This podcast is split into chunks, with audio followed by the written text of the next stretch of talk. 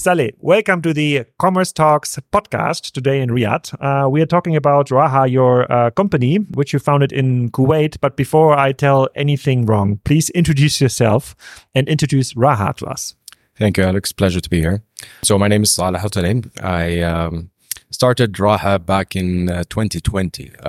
But before I go deep into what Raha is and who we are, I actually have around 13 years of experience in retail and grocery retail specifically.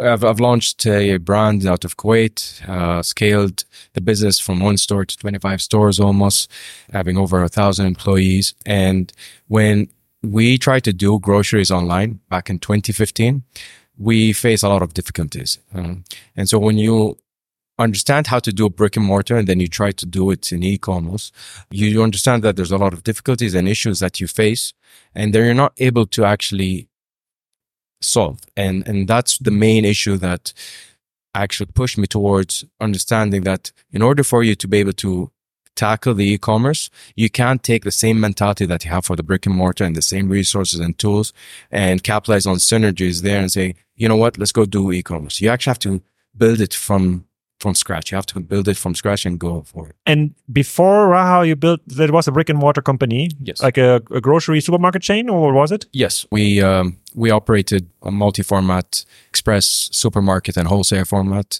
So it's a membership-based focused on Kuwait. Focused on Kuwait, okay. Serving the larger households, okay. And so it's a membership-based program. So we actually give cash back on an annual basis for our... So a bit like in the US, I think it's known with Costco a bit? Correct. Okay. Sunday. And like, just to understand the market, I know we had like one or two episodes on the Kuwait market. So I remember like 4 million people, 2 million expats, and they are all living in a rather like dense area of the country. Am I correct here? Yeah, you're not too far off. It's actually around 4.5. 75% of them are actually expats. The rest are Kuwaitis. 75% are expats. Exactly. Yes. Oh, that I got totally wrong. I always say like 2 million, but then it's like 1 million, 3 million. Yeah, yes, it's very high. Yeah. So it's, I mean, we're a small country. As you mentioned, we probably most of us live closer to the coastal line. It's easy to serve. It's easier, at least from serving Riyadh, for example, or Saudi Arabia. But we do require a lot of manpower to actually help us support the economy there. Okay. And when you've built the supermarket and tried to do e-commerce in 2015, right? Then you've learned it doesn't work because people that are doing like procurement processes for brick and mortar business and doing like the inventory like within brick and mortar supermarkets are not mentally equipped for turning it into an e-commerce business. Correct? True. I mean, actually, I built two online businesses. I launched so the brand's called OnCost.com. That delivers full grocery baskets. But I also built a business called Baqal, which delivers convenience items in 30 minutes. And that was also launched back in 2015. So essentially it was the first brand that went out with a Q-commerce concept. And these were like vehicles that were mobilized in different areas, residential areas, and were able to serve clients in 10, 15 minutes at that time. But serving groceries is a very difficult process. It's not only in this region. You see that also in Western markets. You see how it took Amazon to actually go into grocery, how Walmart is trying to drive its path towards their e-commerce platform and so on. You see different angles on that. So what we did in Raha is that we decided that in order for us to actually unlock groceries, we actually have to invest not just in the front end. So it's not about just having an interesting UX, UI front end. You actually need to invest in the back end of things.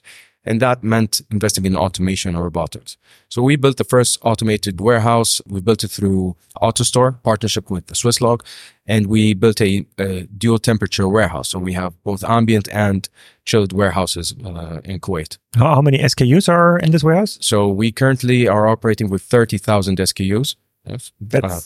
That's crazy. It's like a big hypermarket. That's super big. Yeah, that's a hypermarket exactly. Assortment. It is. We not only carry just regular, we actually have our own ultra fresh products. So we have value add departments within the warehouse. So we have our own butcher, we have our own fishmonger and so on. So we give the opportunity to our customers to be able to personalize or customize their orders. So if you want your fish done in a fillet, or if you want your fish done with an open back or whatever it is, we are able to do it fresh.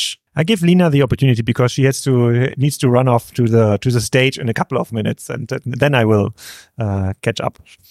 So talking about the 30,000, are they all like you buy them and you source, you keep it in your warehouse, or it's kind of like a marketplace where people just keep it in your warehouse, right? The brands keep it in your warehouse, and then it's a bit like Amazon type of fulfillment sort of center. Actually, no. So we actually own our own the stock. Inventory. Yes, we own the stock. We carry obviously some consignment part of that is done, but mainly what we do is we take that stock and we try to deliver it to customers in a higher quality. So what, for example, let me give you with automation, what it allows us to do is to understand every single product throughout its entire phase. So when we start receiving products like fresh products, let's for example say about apples. We set a shelf life on that apple, saying that a shelf life of an apple is, let's say, 7 days. Okay. On the app, on the front end, when the customers look at that apple, they see a sign that says 3 days freshness. We ensure 3 days freshness on this product. So what happens is that... So 3 days that you still can keep it at home. Yes. So and stay fresh. Yes. Okay. Exactly. So what happens is that from day 1, 2, 3, and 4, we are able to sell that apple. Day 5, we're no longer able to fulfill on that 3-day freshness, and that's how automation comes in. It actually quarantines this apple completely, and it's batch, and doesn't allow us to sell it. Thereby, you'll be able to offer customers very high quality in terms of products. And that's how we differentiate ourselves from others, because it's very difficult to manage. You can manage expiries, but it's very hard to manage shelf life and be able to offer customers what they really need and what they really want. But talking about Kuwait is a very small market, and as you say, you have like a fresh produce, technically like in a dark store, right? Because you're not really running Raha supermarkets where you can, let's say, move the stock, faster or give it on sale. So how do you manage, like maybe what's the percentage of the fresh versus, just like FMCG type of items? And do you see because it's very hard to get to the profitability, and you actually have such an assortment of fresh, and you're making such a promise to the consumer. So the majority of our sales actually come from our fresh department. And as you know, fresh departments actually secure a higher margin for it, right? And we actually don't do much promotions on our fresh. It's just when customers actually come in and trust your brand, that happens when they see good quality coming into their houses. But what does it mean, like fresh department, like your internal butcher or bakery or? Our butcher, our bakery, our fishmonger, our fruits and vegetables. So the way, what we do is that every fruit and vegetable that comes in is pre-packed in packaging that we've produced. So that packaging is transparent. People can see through packaging, and they can see the sizes and the quality of that product.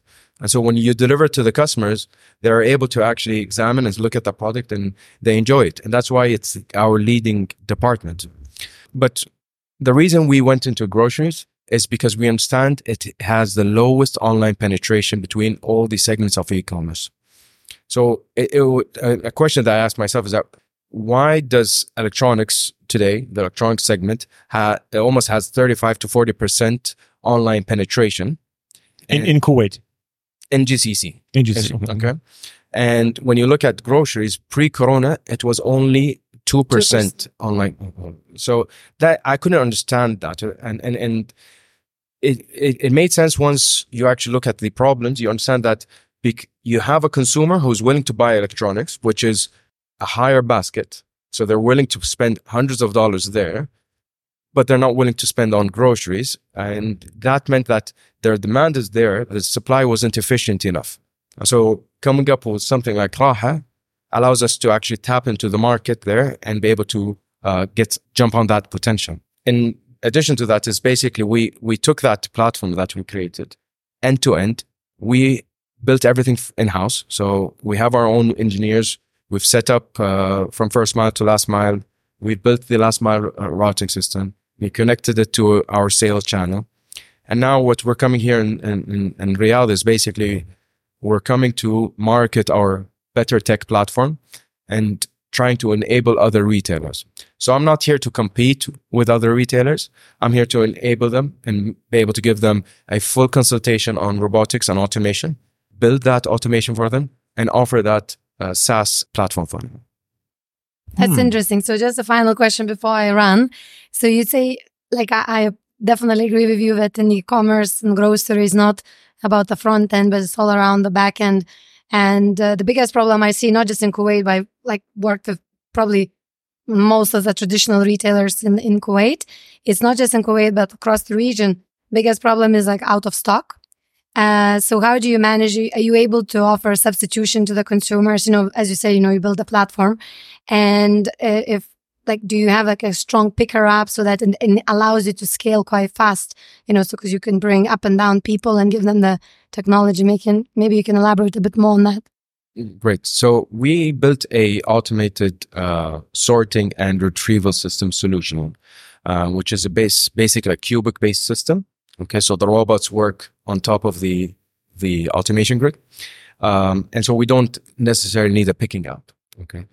Our current we've been operating almost. But there must be a huge warehouse. I've seen this AutoStore setups which was a much smaller selection and you need a lot of stock per SKU. So it's not enough for you to have 3 packs of milk. So you need 10, 50, 100. That must be huge.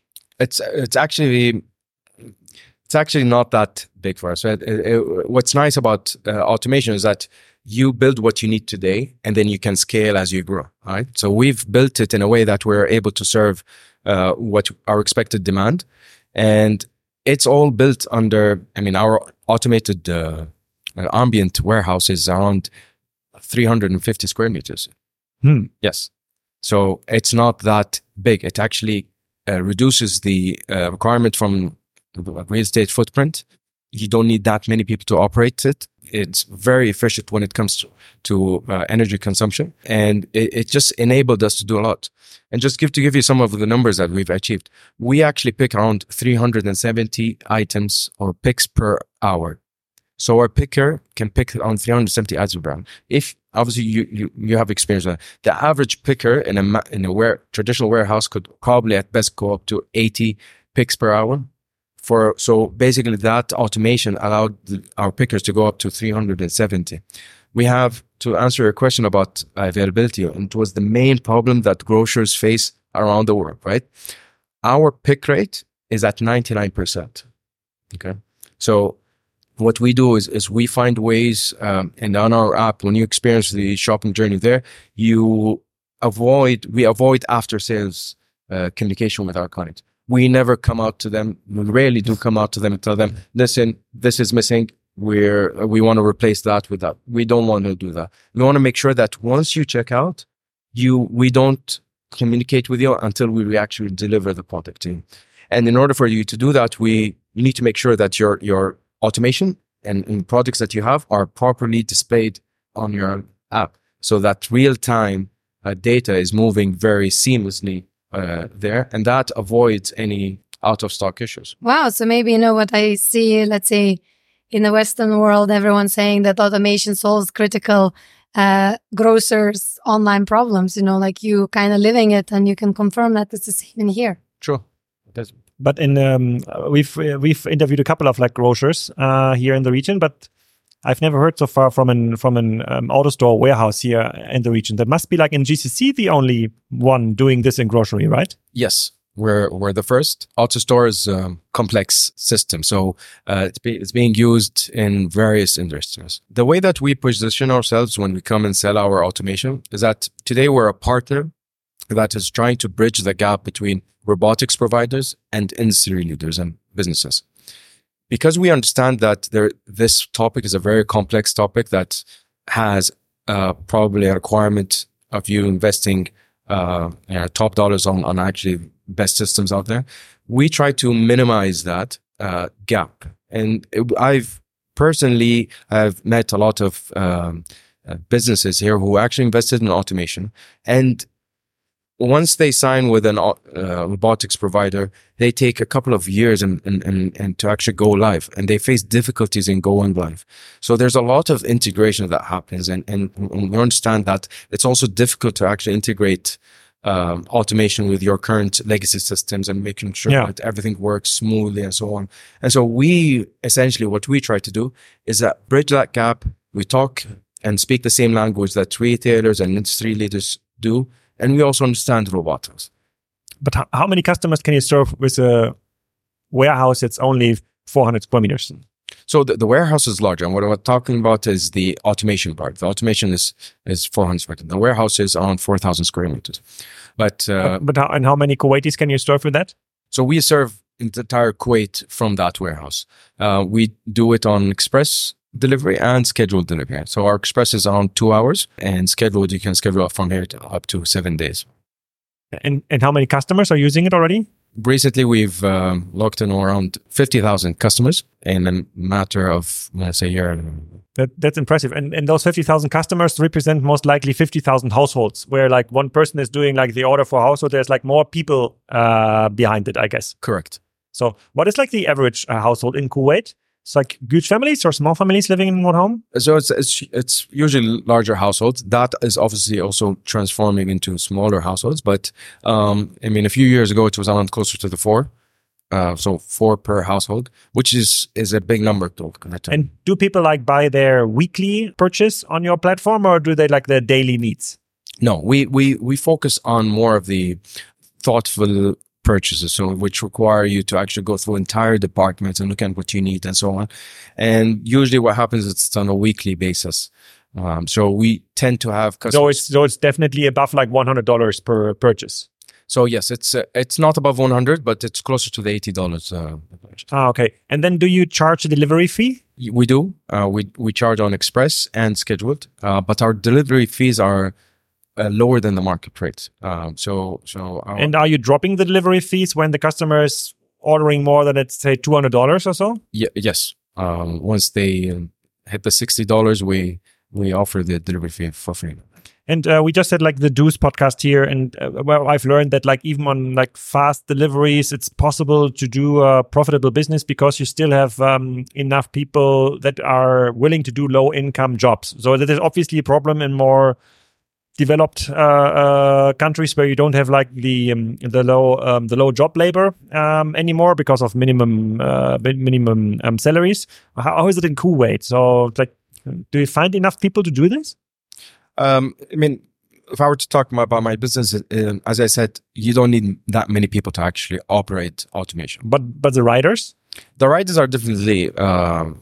As you grow, you add to your last mile. But an issue there is it's not the rider issue. It's not the last mile as much as the picking issue, right? I mean, you're talking about Q-commerce. Q-commerce is facing pressure when it comes to picking because you have one picker who's picking from one order and driver that's taking that for delivering that order. But so basically, essentially what you're saying is that your CPO is just growing as fast as you are growing. So it is a challenge. I do see some of the aggregators out there like Talabat Mart and so on that are trying to build their way towards serving Q-commerce. And in some cases, I've seen it moving into the right direction. Oh, interesting. And others, it's a bit difficult. Yeah. But when you have this warehouse now and you have the processes and you have obviously a lot of like grocery experience, I guess that's going to be very hard like for competitors like entering the market. How long so we are always discussing this kind of consumer behavior shift in other markets. And 40,000 households in Kuwait is it's all already like on the percentage side measurable, but it's like far away from like full scale. So how long will it take for you like to get like 10% of all the families like ordering online? Is it like more like a behavior thing that people still want to go to the retail store and they want to talk with the butcher and want to show how to cut it? Or is it rather a resource bottleneck you face? I believe that brick and mortar will always exist. Okay, so I'm a believer that brick and mortar will exist, but we will coexist with that. And The reason is that today the household is transforming, right? So you have today the older households. Today are their kids are growing up, they're getting married, they're living in a different environment as well. So whoever used to live in big houses today is living in apartments, and that changes even the purchasing habits. So you tend to see people buy big bulk items through online and go shopping for their fresh sometimes to the brick and mortar. Okay, so it's not one gets all type of market, right? So we've seen that a lot of people enjoy buying online because they start getting accustomed to it. You know, they get used to it and they enjoy it. And if you're getting the right price and you're getting the right quality, why not actually just continue? Grocery shopping does take time from you, so it's not an easy task, and you have to do it probably on a weekly basis. And if you have a solution that is offered to you that is makes that more seamless and easy to do, then why not actually use it? What is your growth bottleneck? So if you could solve one bottleneck in your business, what is it? Is it marketing, funding? Is it warehouse capacity, rider hiring? So if I were to talk about our SaaS, which is what we're currently as a company focused on, we want to offer this solution to other companies, right? So we want to enable retailers to actually be able to implement automation. And what does it include, the SaaS solution? What do you ship with this solution? So with the solution, you get a full back-end, front-end, a WMS, a last-mile solution, and a sales channel. You know, we could either link to your sales channel or offer you our app. So you're competing a bit with Ocado from UK. Essentially, yes, you could say that. However, GCC Ocado. Yes, a GCC Ocado. The way we do it is a bit different. We don't go and try to implement a full centralized fulfillment center and tell you that. Yeah, that's part of the Ocado promise. Yes, yeah, okay. Yeah. Mm-hmm. We believe that in order for you to buy into automation, you need to ensure that you have a plan to get your return on that investment, right? Yeah. And that allows us to actually offer to our client a lighter approach to automation. So we offer them a micro-fulfillment center approach. So you don't need to go spend big money on centralized fulfillment centers, because it might make sense in other markets, but I believe in this region, it really doesn't fit our requirements. And this service you will focus on other countries in GCC, because you don't want to have a competitor on your own in Kuwait, I guess. Because I've been into groceries, I know that you will never find a grocer that's going to take the entire market, right? We all have our market share, and we try to even strive to actually grow that. But I'd love to actually be able to enable others, okay, even if they were to compete with me, but I would love to actually enable them, because that actually grows that online penetration that we're talking about, right? You obviously shop groceries, I believe so. If you shop groceries at home, you would understand that sometimes you buy online, sometimes brick and mortar. There's no online options at my region. Really? No, there's not.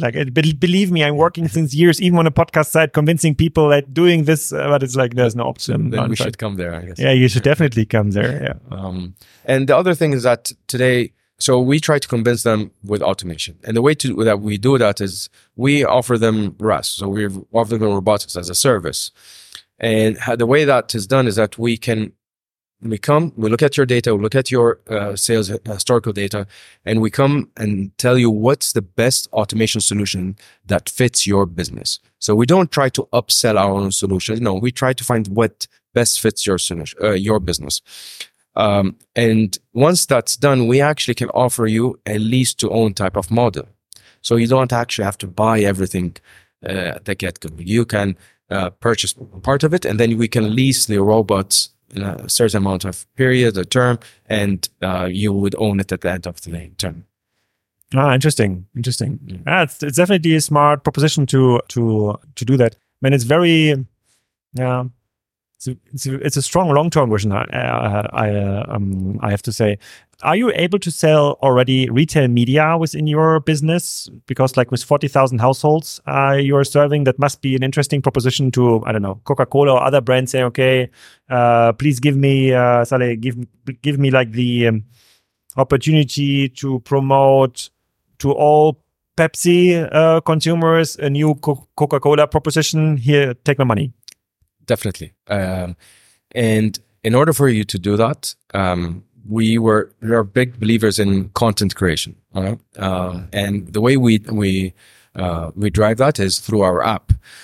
We have a feature, for example, of recipes on our app. Okay, so that recipe feature or product on the app allows customers to come in, look at certain recipes, whether it's health-driven recipes or healthy-driven recipes or local traditional recipes, whatever it is, and able to actually add products right there for their either lunch or dinner or whatever it is.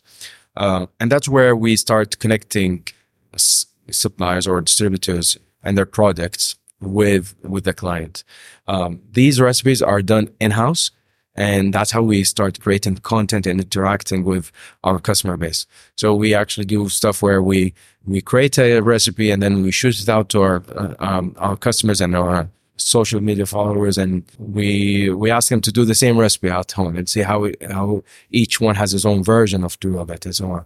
And that really interests FMCG companies and so on to actually come in and say, you know what, I want to do a taco box for me and a recipe and sell it out.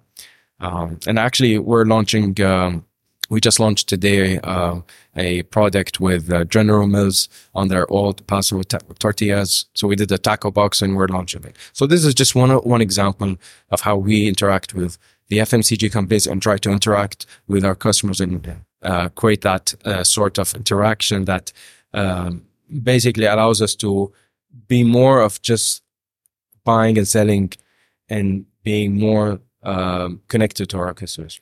So we had, like, with almost every guest here, the talent discussion, and it's hard to get talent in Dubai. Also, it's like a very expats-driven, thriving market. It's even super hard, like, to get talent in Jeddah or Riyadh. Kuwait is even more exotic for many people to move there. How do you do that? Because you have an app where people can order. So you need, like, UX design, commerce functions, online marketing. So how is it? It's difficult. But we were lucky to actually have the startup team of Raha come in. They come in from various backgrounds, from Delivery Hero, from Amazon, and other places. And bringing that team together was difficult at first. Maintaining it is another question as well, and making sure your team enjoys coming to work. And we do also work with, most of our engineers are in-house engineers, but they're allowed to work remotely. So that solves some of that challenge. But it's specifically why we came out with that RaaS and SaaS solution. It's because a lot of these companies, even in Riyadh and in Saudi Arabia or in UAE and so on, face difficulties actually of getting talent in-house that would understand robotics. So your reliance on and your decision-making is completely set on whatever the supplier is selling you. Yeah. Okay. So if you don't have that in-house talent, your decision-making process will be difficult. And that's why we believe we try to bridge that gap from that angle. Super nice. It's a super interesting proposition. Very impressive business with, like, two growth verticals, your own core business and, like, the SaaS service. Definitely we'll follow up on you on this. And thank you for explaining us your business here. Thank you, Alex, for having me, and hopefully we'll welcome you in Kuwait, and we're able to see. Now, with our third guest from Commerce Talks, definitely a reason to go there. Thank you.